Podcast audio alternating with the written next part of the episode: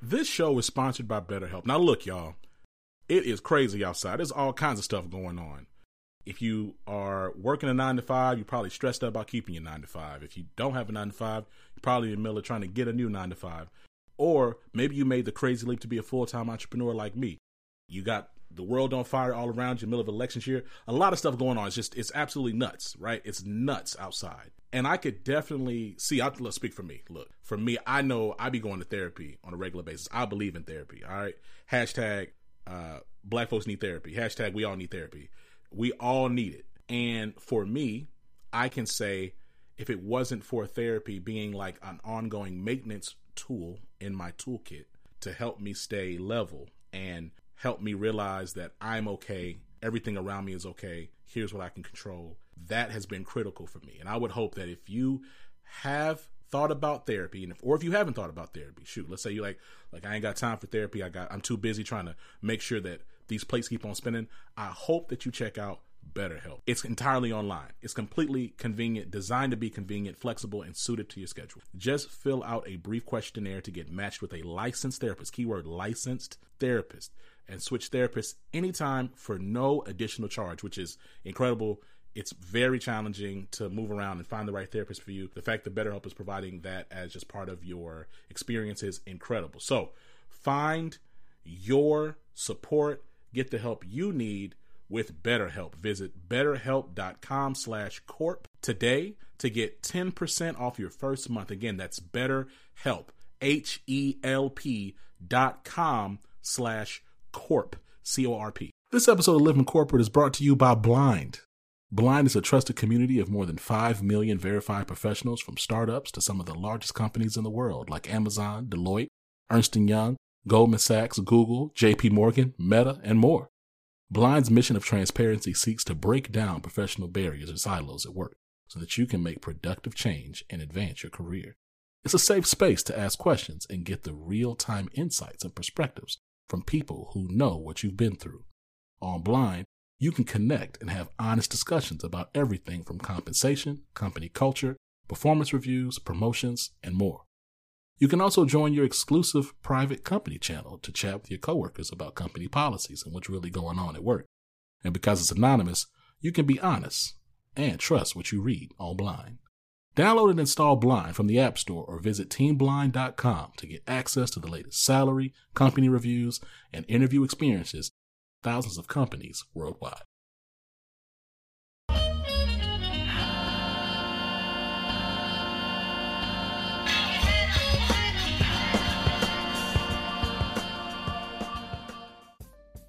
What's up, y'all? It's Zach with Living Corporate. Listen, uh, every now and then, someone on social media will post like some merch from Living Corporate's shop, and people go, "What? I didn't know y'all had merch. What's going on? Like, I didn't even see that. I didn't even know." Clearly, that's on us. We don't promote Living Corporate's merch enough. But yes, we have hoodies, tanks, shirts, onesies, hats, masks, mugs, pins. You know what I mean? Uh, with incredible catchphrases. You know, I would be remiss if I didn't encourage you to check out livingcorporate.shop. Just go to the website, living-corporate.com, click the little link for the shop, right? We'll have the link in the show notes for you to go ahead and check it out. Again, it's about to be hoodie season for a lot of y'all. I live in Houston, so it's not hoodie season over here. It's still ridiculously hot. I didn't even realize, y'all, like last week, it was like 95 degrees and I'm over here looking up, and I'm not. I'm just now realizing it's about to be September, and it's still that hot over here. Sheesh. Anyway, listen. Um, it's definitely probably hoodie season for a lot of y'all because I know we have folks who be listening. Y'all be on the coasts, so it's hoodie time. So enjoy. Get a hoodie. Really, and look, they're all really re- reasonably priced because sometimes you know the these podcasts or like media companies they'll have merch, but it'll be priced up like seventy dollars for a hoodie. That's not what it is. Like we're literally we price them at a point to encourage you just to go ahead and cop, right? Cop a hoodie, take a picture, tag Living Corporate. We might have something for you. And um, listen, I'm excited about the conversation that we have today on the books with Celeste Warren.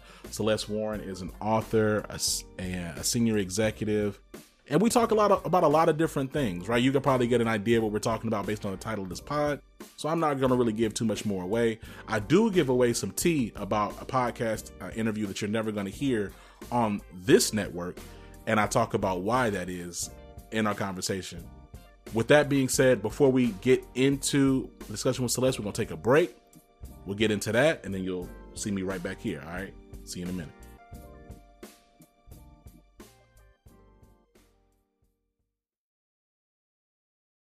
When you're building a culture of belonging, every word counts. That's why Textio brings the world's most advanced language insights into your hiring and employer brand content. Our industry leading approach to artificial intelligence and machine learning provides the tools needed to find more diverse candidates. In short, Textio builds more equitable workspaces, guiding businesses and writing more inclusive job posts. And we're building on that success by bringing even more products to the market for all people who share our belief that language matters. Words have power, and at Textio, we harness that power to increase the access and availability of value driven work for everyone. Living Corporate is brought to you by Doximity. Doximity helps over 2 million medical professionals. We are the largest medical network that includes over 80% of physicians and over 50% of physician assistants and nurse practitioners. We don't take that responsibility lightly and committed to working towards a more equitable world inside and beyond our virtual office walls. If you want to learn more about Doximity, check out your app store at D-O-X-I-M-I-T-Y. That's D-O-X-I-M-I-T-Y. Welcome back to the Workplace Democracy podcast segment brought to you by the Living Corporate Network. I'm your host, Tyra Robinson, an attorney licensed to practice in the state of Maryland. Thanks so much for tuning in again to the podcast segment that informs you about strategies to protect your rights as a professional employee. So, in the first couple of episodes, we covered law specifically under the jurisdiction of the Equal Employment Opportunity Commission. But in this episode, we'll talk about general employee protections and strategies to protect your rights. Employees have various rights across the United States. Some are based in federal law, others are based in state, local, or municipal law. Depending on your type of employment, you may have different types of rights. The following strategies will help best position you to protect your rights as a professional employee. First, keep documents. Keep any records that your employer gives you, such as your employee offer letter, contract, financial documents, or job expectations. Second, you should also make or keep your own records. For example, make a record in writing of verbal discussions had, such as through summary emails to the relevant parties if necessary. You can also create a personal work log that you update any time that an event happens. Write down the details of any work incident that could be considered discrimination or harassment and everything leading up to that event, including the parties involved, when, where, and how the event came to be, and any type of resolution if one was reached. In addition, keep a record of the days and hours that you worked and what you did on the job that day. Third, read the employee handbook and be aware of policies that may protect or that an employer could hold against you. Finally, be aware of other things that employers should not be doing. In many states, employers should not, for example, ask you to sign an overly broad non compete agreement, forbid you from discussing salary with coworkers, forbid you from organizing, or retaliate against you for exercising your rights. And note that retaliation is covered by various employment laws, including those enforced by the EEOC. Some employment protections also start when you're a job applicant. And although job applicants have rights too, they usually don't have as many as employees. But prospective employers cannot ask prohibited questions during the hiring process, which vary depending on the state, but can include asking about your previous salary, age, marital status, religion, plans to become pregnant, and certain criminal history. As always, you should remember to check your state and local laws to see which specific protections apply to you. So let's recap. To best position yourself to protect your rights as a professional employee, you should first practice record keeping through saving any pertinent employee documents you receive when you first start work and throughout your job. Second, document through making your own paper trail and creating a personal work log with significant events. And three, Be aware of your employer's policies and other workplace laws.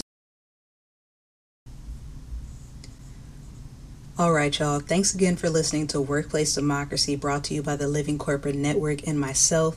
I hope you'll tune in every segment to learn more about how to bring democracy to your workplace. Please understand that this podcast is only intended for educational purposes and is not a replacement for individualized legal advice. You should always seek the services of a licensed attorney who will look at the specific facts of your individual circumstance if you are contemplating legal action. Additionally, the views expressed in this podcast are my own and are not reflective of my employer. This episode of Living Corporate is brought to you by Blind. Blind is a safe, trusted community of more than 5 million verified professionals. Head over to teamblind.com to get the latest insights into salaries, company reviews, and interview experiences at thousands of companies worldwide. Living Corporate is brought to you by Doximity. Doximity is committed to fostering an inclusive and diverse work environment where differences are valued, practices are equitable, and employees experience a sense of belonging that allows them to bring their full, authentic selves daily. As medicine's largest network, there's an elevated level of responsibility to everything we do. We don't take that responsibility lightly and are committed to working towards a more equitable world inside and beyond our virtual office walls. So if you want to learn more about Doximity, go to your app store and type in D O X I M I T Y. Again, that's D O X I M I T Y.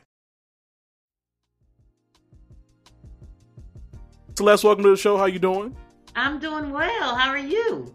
I'm doing well. I'm doing well. Listen, um, it, it's rare. It's rare that we have like black HR HR executives um, on the show. So I'm really excited to talk to you from a variety of different dimensions. To be clear, but I'm just thankful for you. To, uh, thankful that you're here. I think let's just start with like, I know that Merck is not is your most recent uh, stop, but you've been in like the people leadership, diversity, equity, inclusion, HR space for some time. Like, what was your foray into this space, and like, why did you choose this career path?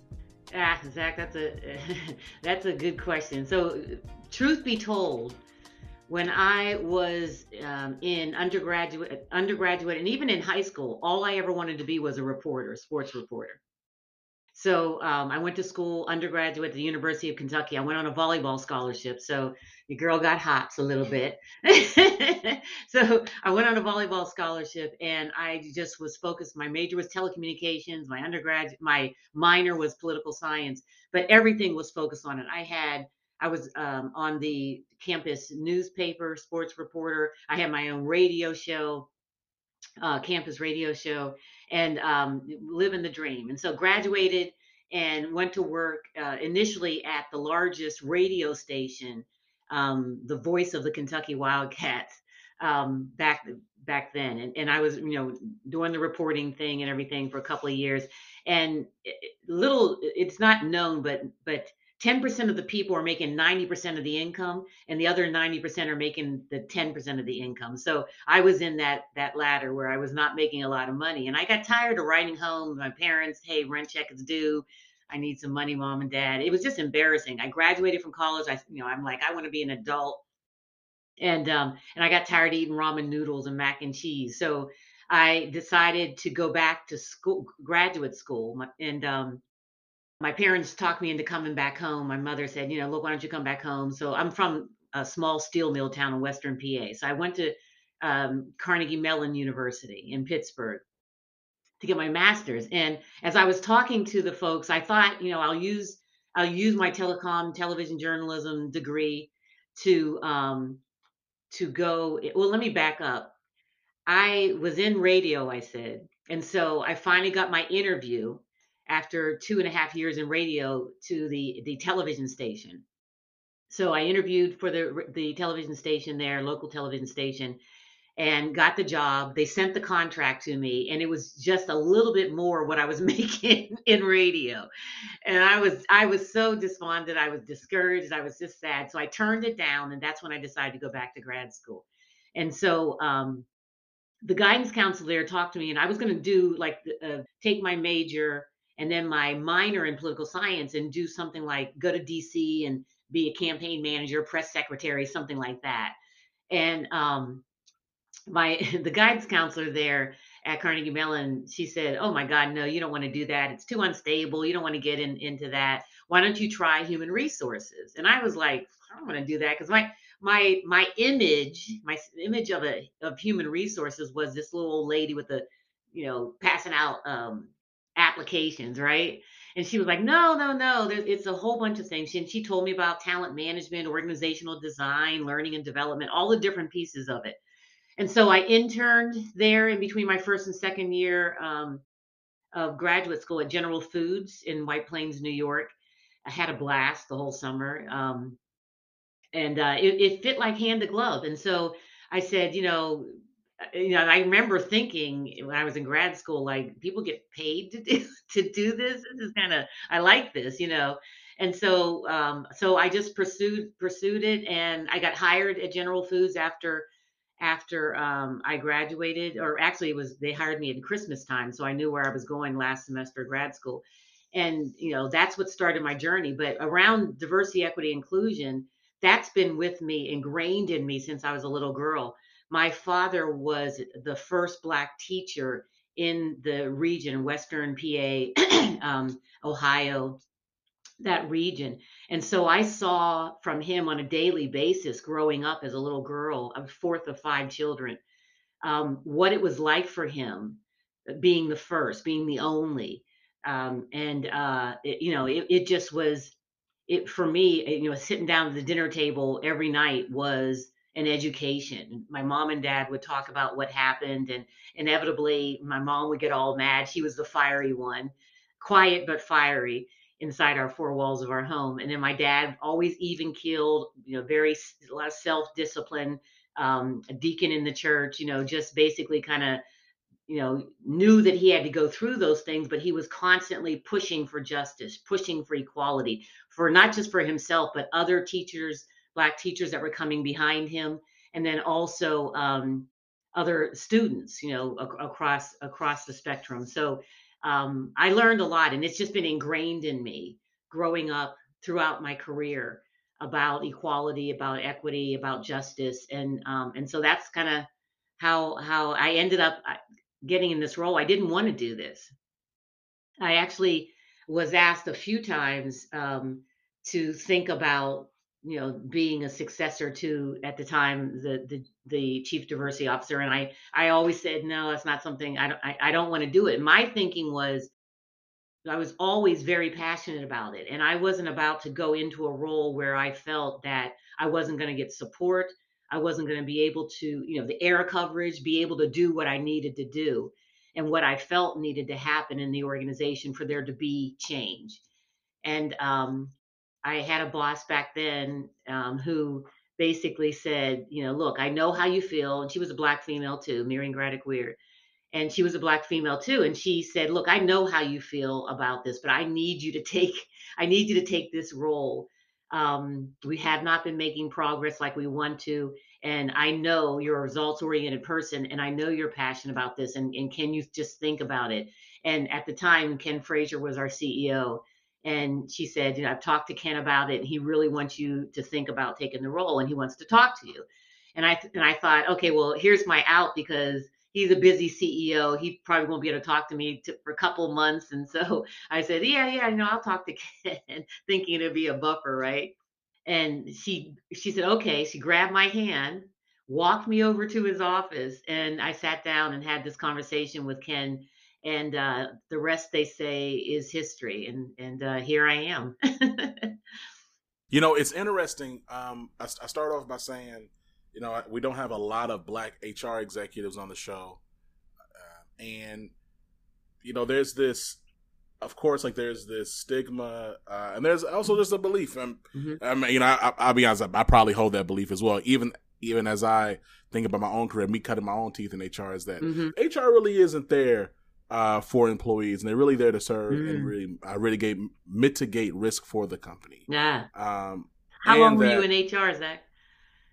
Yeah, so let's see here. Um, I started. I graduated in 2011, and I was HR manager at Target. Then I mean, I was there for about a little under a year, Mm-hmm. and then I was an HR specialist for about two years, and then I was an HR business partner for about a year, Uh huh. And then I got into change management consulting. So I was like about half my, about the first third of my career. I've been working for like what 10, 11 years. Uh huh. So like like the first like three and a half, four years of my career, I was in uh I was in HR. Okay. Okay. Uh, um, and so, and and so it's it's interesting because again, like there is this narrative, and frankly, like almost to the point where it's like a stated just Mm. reality of the corporate world that HR is not really there for the employee, and certainly not there for Black folks in terms of really advocating for making sure that they actually have an outcome that is equitable or right for them. Mhm, Um, mhm. and I'm curious, like, how do, like, what is your perspective on that, and like, what would be your counter to those that position? That Yeah.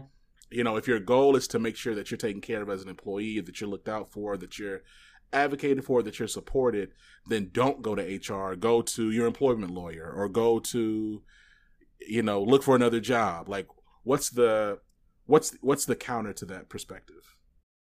Yeah, no, Zach, and, and that is very much how a lot of employees feel. Um, and and what so I you're talking to an HR veteran for 30 plus years, and and I'm not gonna lie, I've seen that in my travels of of this, and, and as as HR departments are whittled, whittled, whittled, headcount goes down, cost structure, everything goes down.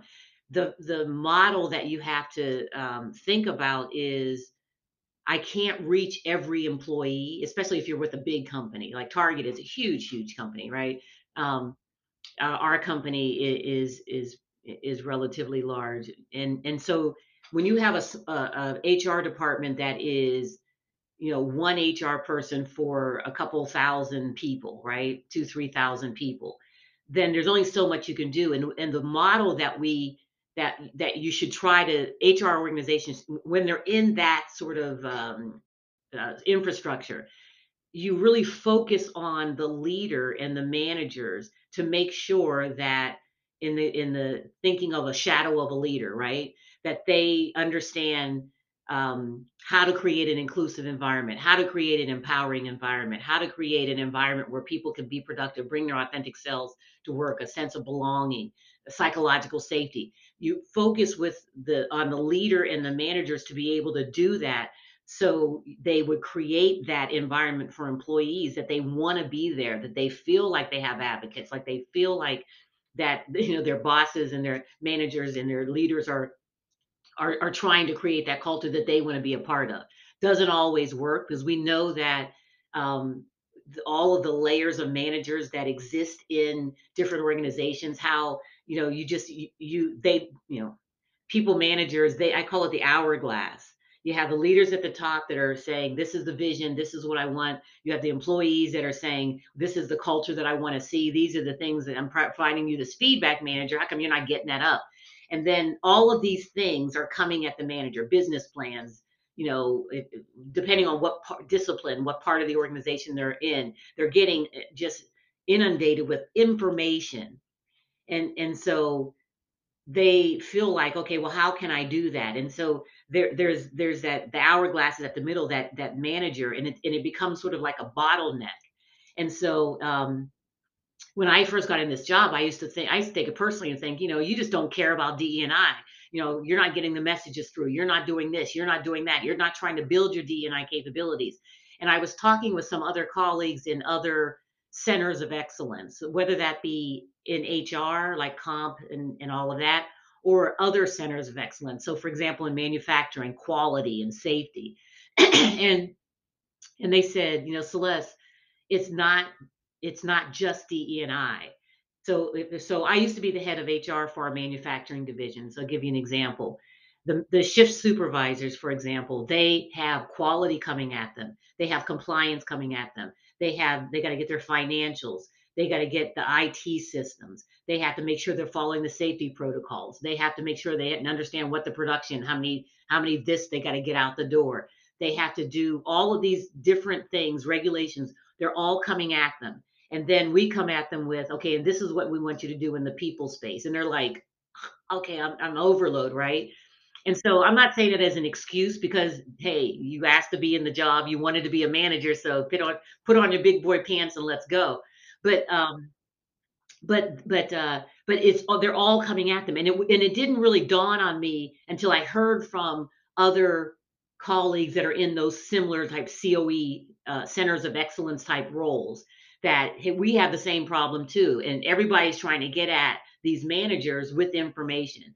So then I said, you know, well, how do we get at them in their space, right? So if I am a manager in on the shop floor, what does that environment look like? How do I get to them?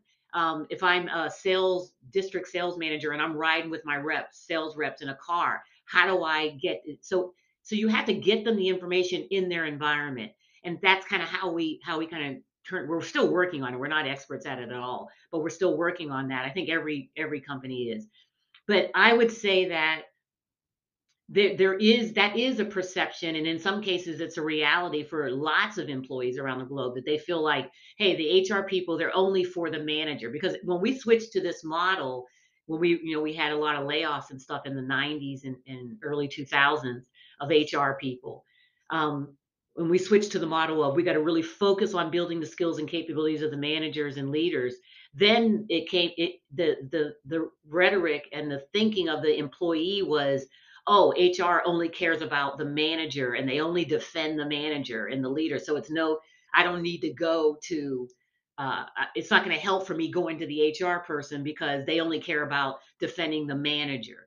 And then it became, okay, when I got into this COE, working with HR business partners, especially, and those client facing, so your recruiters and your staff recruiting and staffing, and those people that are interfacing with the managers and leaders, helping to build their capabilities around what that looks like, how you you still, you know, how you need to really focus on making sure the manager is creating that that environment for their 10, 15 people on their teams of belonging and psychological safety. So we started a lot of training on psychological safety, bold, inclusive conversations from the Winters Group, um, and other things, and and a lot of like um, learning on your own, e-learning, because we have tens of thousands of managers and getting the information to them. So I can, I absolutely know that that, that is out there.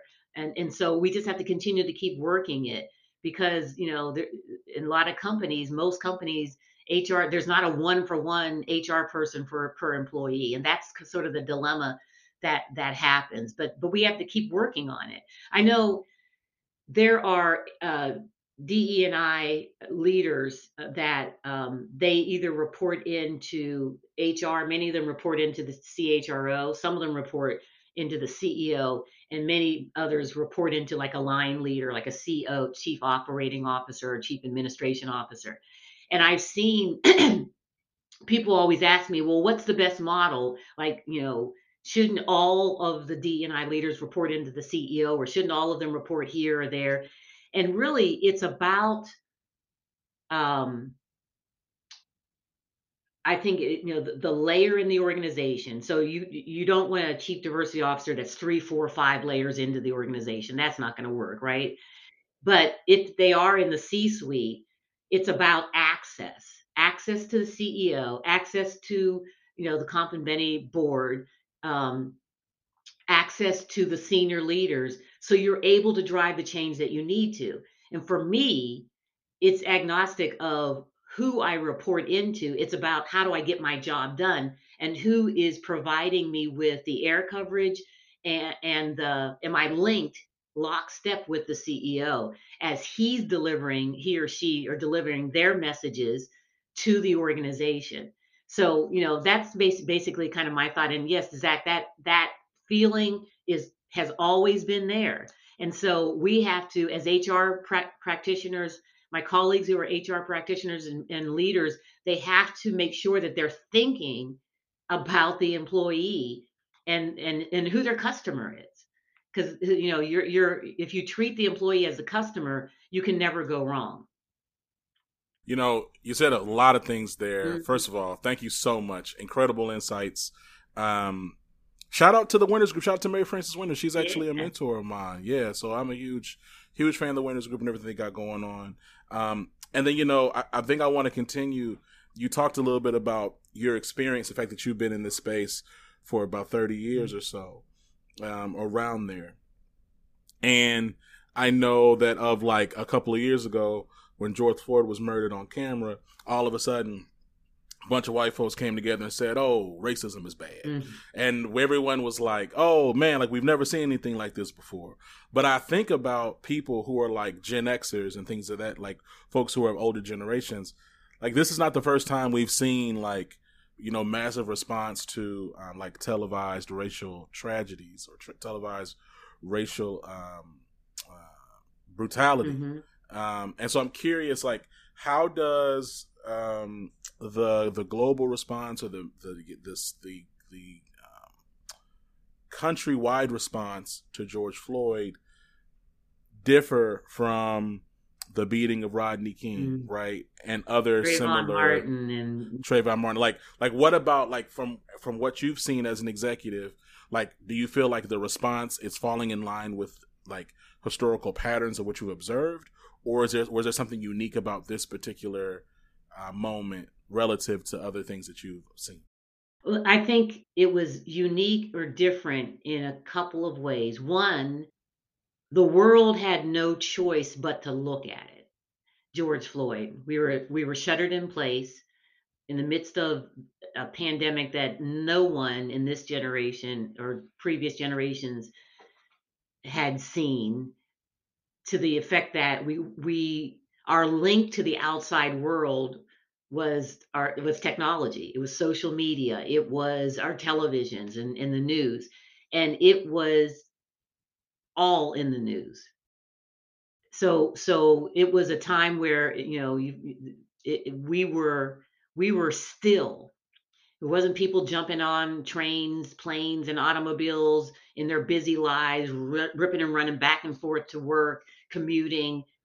There was none of that. So there was a, a stillness that was happening in the world, and you had no choice because your connection to the outside world was through technology, and it was all over technology.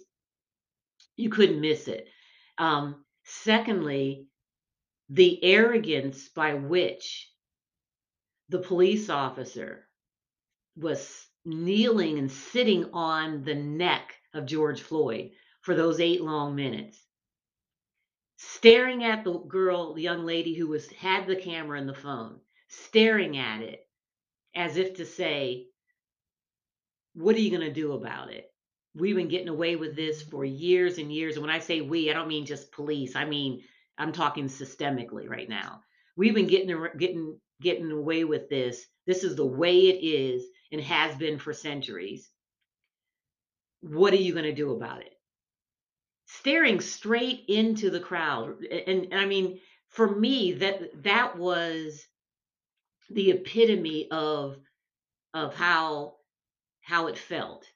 And that that arrogance, that superiority, that privilege, that that that feel that no, not even a feeling of coldness towards not just George Floyd, the person he was killing, but towards our whole race and that's kind of how it, it, was it, it it was.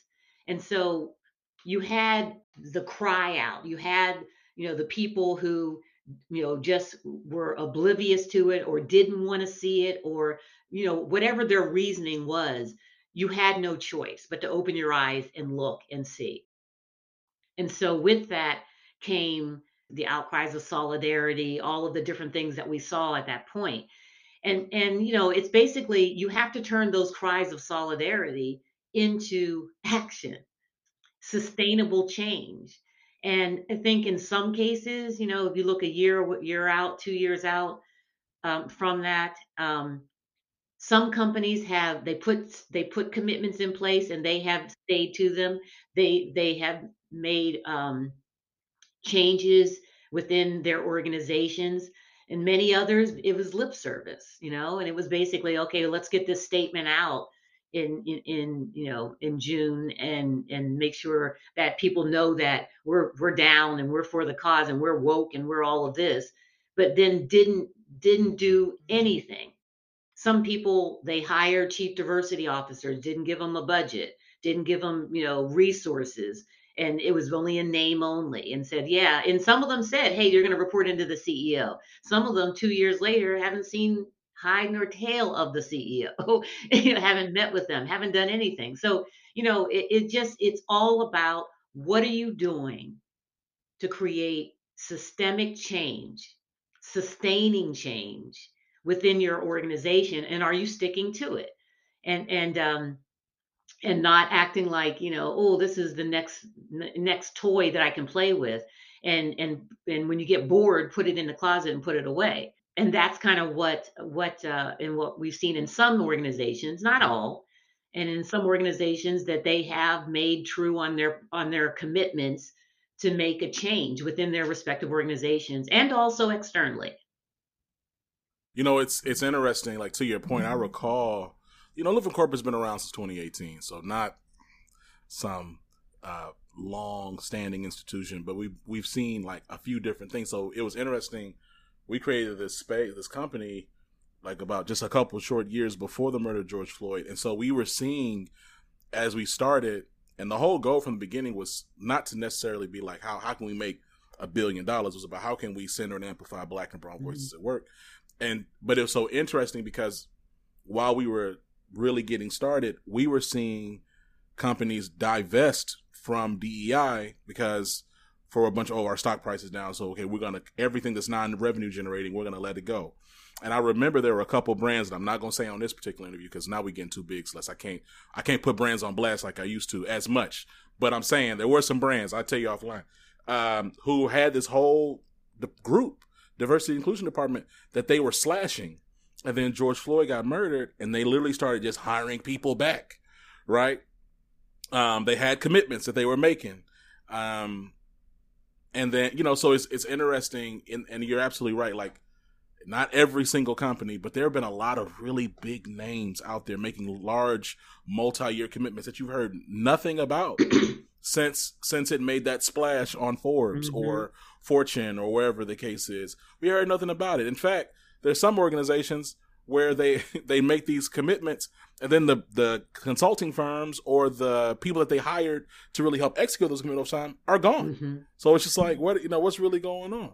Um, now look, I would be remiss, you know, we'll come over here talk a little bit about um, your journey, your history, what you've seen, um, the fact that you are um, you're the head of diversity inclusion, um, the Center of Excellence at Merck huge organization, global brand.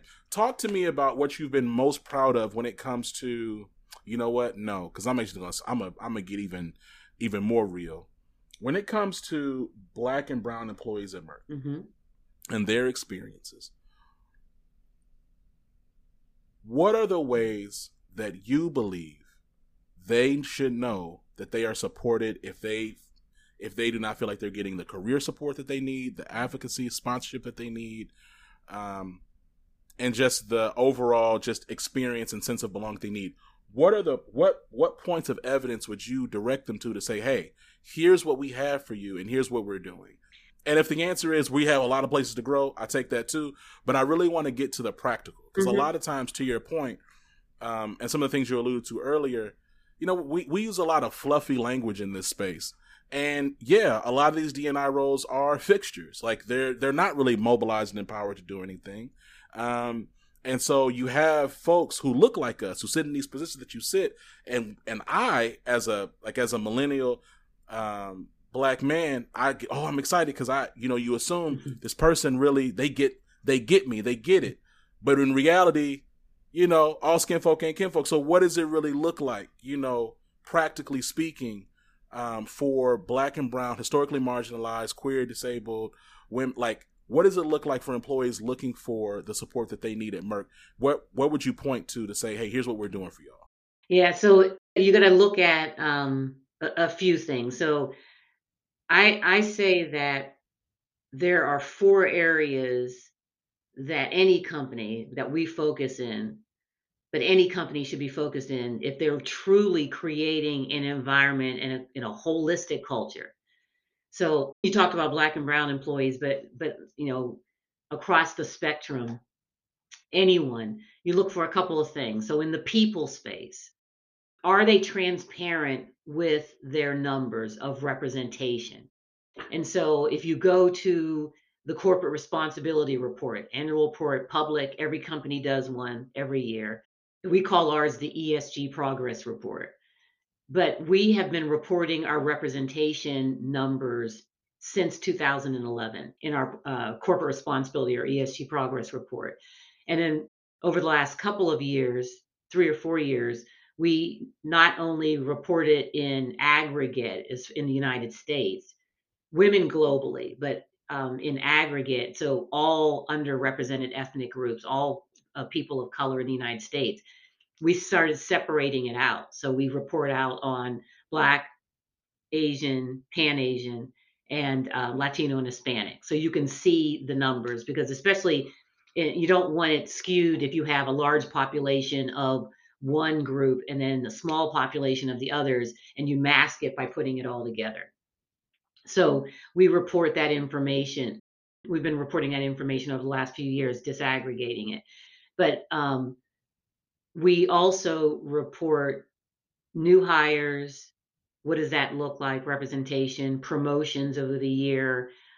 What does it look like on our board, our senior level, so the senior executive, um, people managers, et cetera. So you look at your how transparent is your organization around that because when when you do that you've made you you've in essence made a commitment that you're going to be transparent and and we're going to try to make progress. Because it doesn't look good if you're reporting the numbers and they're going down right?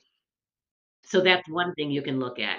A second thing is um, and, and many or many many um, organizations don't report representation numbers actual numbers and trending. Many don't if you look at their corporate responsibility reports the second thing around around representation would be um, how. Uh, so let me just go to culture. Around culture, how are they creating an inclusive culture for their employees? Do they have employee resource groups? Is there a black one? Is there a Latino and Hispanic one? Is there women? You know, how many do they have? How are they empowered? What are the senior leaders saying in town halls? Right? Are they talking about diversity and inclusion? Are they talking about inc- accomplishments? Are they cr- talking about um, different different aspects of it, or is it just silent? Does your company have an all employee opinion survey?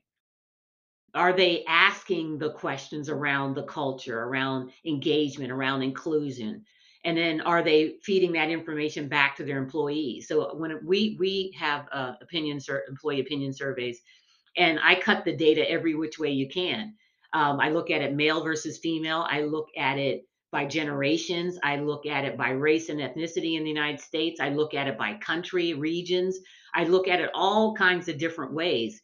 Those that are members of employee resource groups, that those that are not members of employee resource groups, to see where there are differences and where um, one community of employees looks at the culture differently than the other and and we sh- and we talk about that information we share it and and we try to close gaps um, and say because what you want to see is for example male female you want to see the scores looking the same the likes the dislikes and everything. If you start to if you see discrepancies then you know that you have a, a, a gender uh, equality gap okay? Do they do pay equity analysis in your company right? Are they looking to see to make sure that there's equity when it comes to um, pay and compensation, and not just gender, but also race and ethnicity? Um, um, and so those are things around culture, around your business. How are they integrating DE and I into your business? Do your marketing strategies encompass a, a, a diversity and inclusion lens? Are they trying to create marketing strategies for customers that look and look all spe- the whole spectrum of of the dimensions of diversity? Or are they really targeting just you know a white male 40 to 60 years old or whatever? Are they truly targeting a, a, um, um, a diverse customer base as an example? Um, and then externally the world how are how is your company showing up ex- to those things that matter to the world? In our space it's health equity and patient equity. But how how are they showing up? Um, uh, do they speak out on on different social issues and things like that? So those are the four areas that i would say your people your culture your business in the world to really look and see if they truly are embracing diversity. And in your community you, you can even be take that and take it to the next level and look at it through the lens of of your community and, and your dimension of diversity. You know the images on on your um, company's website both internally and externally? Do they show people of all different races backgrounds and cultures and everything?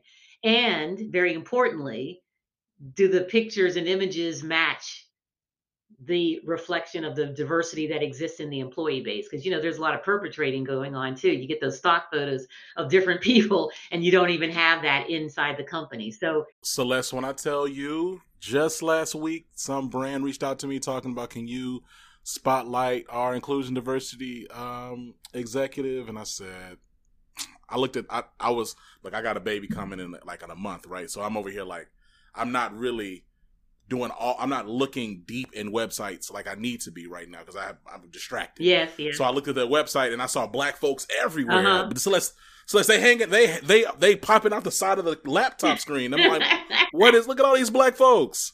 I'm like, well, I mean, I guess, yeah, whatever. And so we get on there. We're in the middle of the interview, and um, where she this person's talking, and, and she happens to be, you know, not as melanated as you or I, right? Uh-huh. So she's talking or whatever and I'm just looking while she's talking. I'm looking at the website, and I'm looking at the executive team, and it's nothing but white folks. Everybody white. And now the pictures are in black and white, but they ain't fooling me because I'm a photographer too. So I was like, "What? Oh, y'all are white. What is this?" We got off the interview. I said, "Hey, I can't publish this. I'm not. I'm not publishing this. This is crazy." I said, "You." I said, "This is nothing that you said reflects is reflected in like your actual team and your leadership. This is crazy." You hit me up for free, asked me to promote you. You white? Yeah. what? That's crazy. That's crazy. So anyway, oh, I hear you. Oh, yep. It, it's the it's the it's the dis it's it's the dishonesty of yes, it that makes yes, me mad. Yes. And and that's you know going back to what I said earlier in my conversation about why I was hesitant to take the job for years and to be considered as a successor for years is because of that. It's but you know basically are are we for real? Are we for real? And and it's not just it's it's it's my my value system. And what's important to me is me through you know my faith, the eyes of my children and being able to to say with conviction that we have come a long way I'm proud of some of the work that we've been able to do, but we have work to do. And I think any company that that is basically saying, "Oh, you know, we're we've arrived," there's no organization that has quote unquote arrived. There's no organization that is everything that it can be because it is a journey. And you you know, the destination is such where it's constantly moving. Who would have thought in the 1970s that in the 1920s, in the 2020s, that we would be where we are from a DE&I perspective, right? We've come a long way, yes, we have, but but our world is evolving, right? Each with each generation that comes in, each generation is much more diverse. Their ideas, their beliefs, their perspectives are more. Um, uh, you know, it, it, the perspectives are so different they're so, and what I mean by different is different perspectives and different communities of people, the intersectionality of individuals, right? We're not all just one thing. You know, I'm a black, straight, female, who's a mother, who's this, who's that. We're the, the intersectionality of all of us is such that um, you can't say that you you've gotten there when it comes to DE and I because the minute you think you you've gotten there, something else comes up a new challenge, a new issue, a new identity of people and individuals that you have to find out and say, okay, well, what's this about? Tell me about you. Tell me about what you value. Tell me about, you know, those in your community. And I tell you what, I'm consistently learning day to day to day to day to day. And someone, you know, says, oh, Celeste, you know, blah, blah, blah, blah. Our next gen network, our, our, uh, our, our employee business resource group that focuses on the next generations coming into the work the workplace they are constantly constantly pushing the needle you know pushing me pushing me and pushing me as celeste you need to be doing this and that generation is hugely diverse hugely diverse. And you talk about, you know, gender fluidity. You talk about, you know, the LGBTQ plus community. You talk about um, um, just all the things that 40 years ago, no one even, you know, really thought about stuff like that, right? It's like, what do you mean? You know, I got to say my pronouns. I, look at me. But you know, you know, like this stuff is this this DEI and how it's evolving is only going to get amplified with generations to come. So I, tell companies, you know, it's like, okay, I tell the individuals within our organization, they're, you know, there's always going to be that 5% or whatever percent that they just don't they don't subscribe to DE&I, they don't believe in it and they just for whatever reason, right? And that's okay.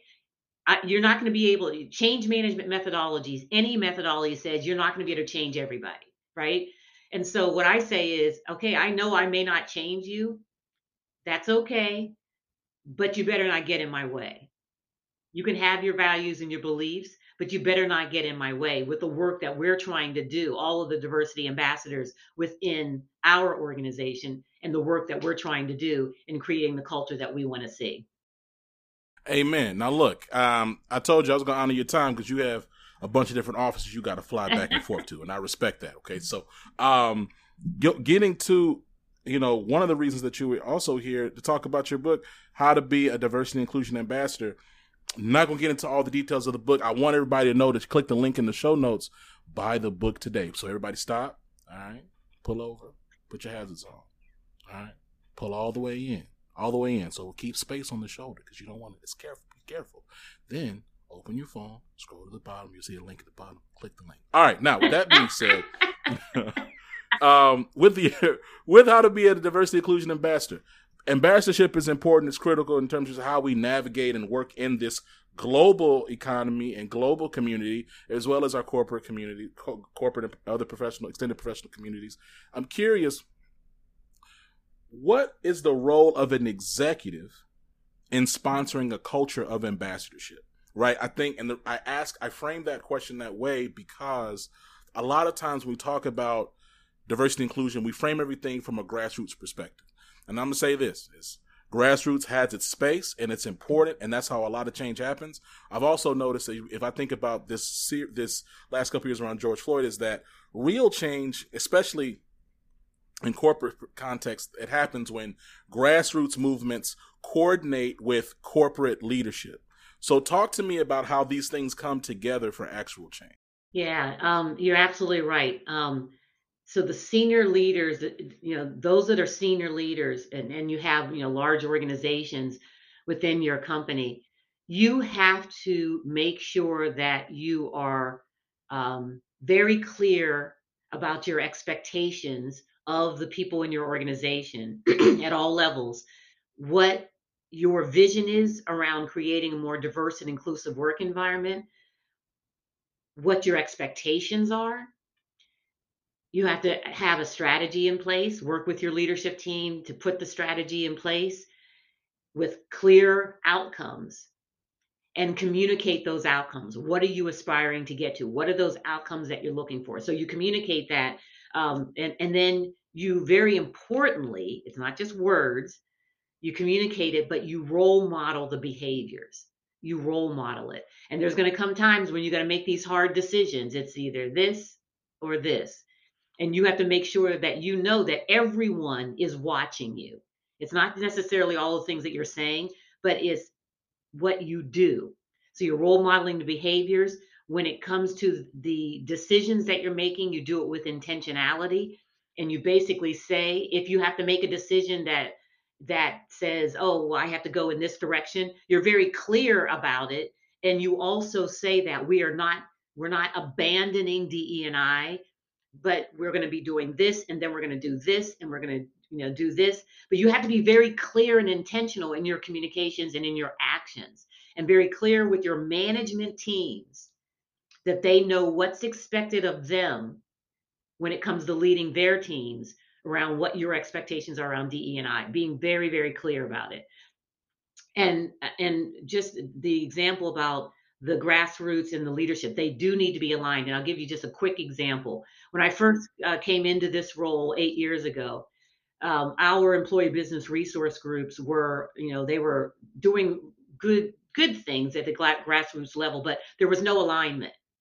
And so what I did was I sort of changed the infrastructure a bit, created an executive leadership council of our employee business resource group, so the global leaders of our 10 EBRGs, and basically they formed the leadership team of the employee business resource groups.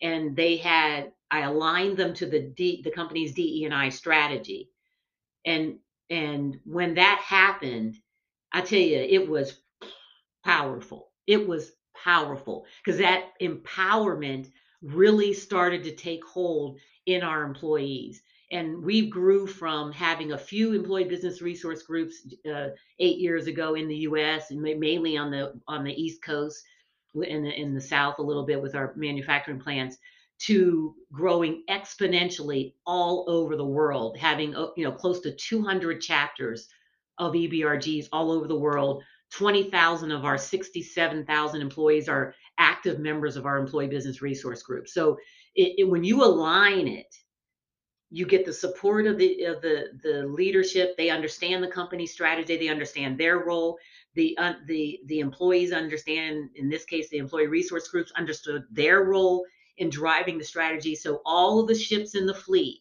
are headed in the same direction down the down the ocean down the river and um, that's what you want you don't want all of the ships all going in different directions and clogging up the, the river and you can't get anything done and i tell you that is powerful it is so powerful to see that happening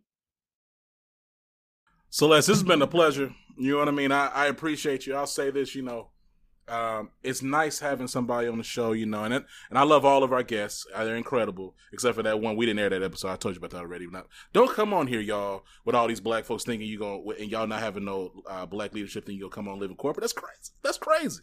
Anyway, I appreciate you. Is my point. Didn't put on any airs. Just had a real good conversation. I'm excited about the book, How to Be a Diversity Inclusion Ambassador. I appreciate this discussion, and I'm excited about the work that you're continuing to lead with Merck. Before we let you go, any shout outs or parting words? Oh, parting words. Um, I want to thank all of those people who pre ordered the book. Thank you, thank you, thank you for your support. Um, Come on now. I, I want to thank all of you guys for your support and and just you know what. Last thing I'll say is be the change that you want to see in your organization. Everybody has a role that they have to play. You can't just keep looking up and around and saying, uh, "Well, why aren't they doing something? Why aren't they doing something?" You have to do something.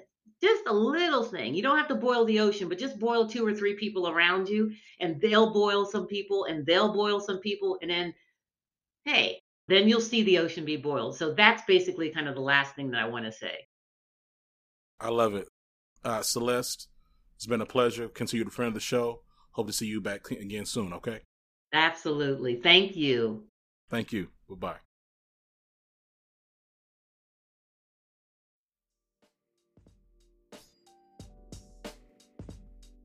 And we're back. Listen, uh, Celeste Warren, your friend of the show, Hope to see you again. You're welcome back anytime. Shout out to your book, How to Be a Diversity Inclusion Ambassador Everyone's Role in Helping All Feel Accepted, Engaged, and Valued. I also want to reinforce that change does not happen in these corporate capitalistic contexts without coordination between grassroots types of strategies and efforts and the executive leadership. Okay? It just doesn't. It's impossible. They both have to work together. Yeah, you're seeing different executives right now making headlines because they want to check Zoom logs on Fridays or look at badge scans and you know this entire idea of uh, calling folks lazy or implying that they're lazy because they're not giving you free labor. Listen, that stuff is not going to survive, right? Those folks are going away, and that way of thinking and working is going the way of the dinosaur, irrespective of how much folks want to whine about it. It doesn't matter. Okay.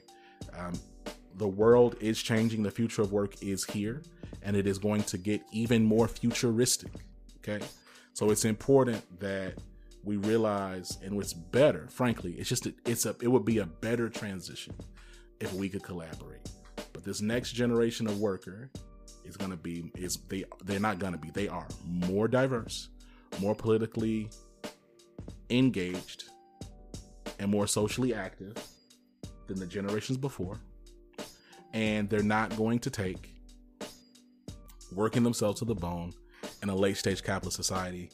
And they're not going to take being mistreated on top of that, right? Because, and I think that's the other piece too is historically we've seen diversity and inclusion and like workplace experience as like two different realms but diversity and inclusion belonging and workplace experience all come together like they go hand in hand they're part of the same space if you if someone doesn't feel that they're being treated equitably at work they're also not going to have a good workplace experience anywho I appreciate you. Thank you so much for rocking with Living Corporate. Make sure to give us five stars. Tell your friend about us. Tell your enemies about us. Tell your coworkers about us. Tell your boss about us and your boss's boss. Your next skip level, just be like, hey, have you heard of Living Corporate? You know what I'm saying? Drop us around. You know, let folks know we outside. And until next time, y'all, this has been Zach. Peace.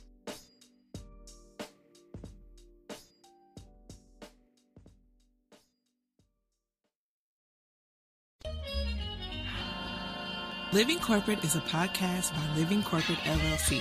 Our logo was designed by David Dawkins. Our theme music was produced by Ken Brown. Additional music production by Antoine Franklin for Musical Elevation. Post production is handled by Jeremy Jackson. Got a topic suggestion? Email us at livingcorporatepodcast at gmail.com. You can find us online on Twitter, Facebook, Instagram, and living-corporate.com.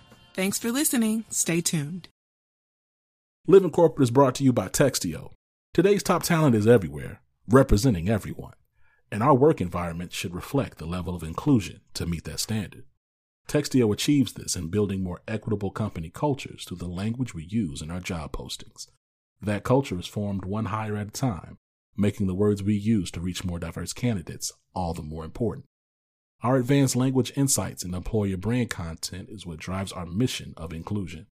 Through our industry leading application of artificial intelligence and machine learning, we're able to widen companies' reach in finding and building upon the very diverse talent that empowers a culture of belonging. Every door should be open to every qualified job seeker. Again, that's Textio.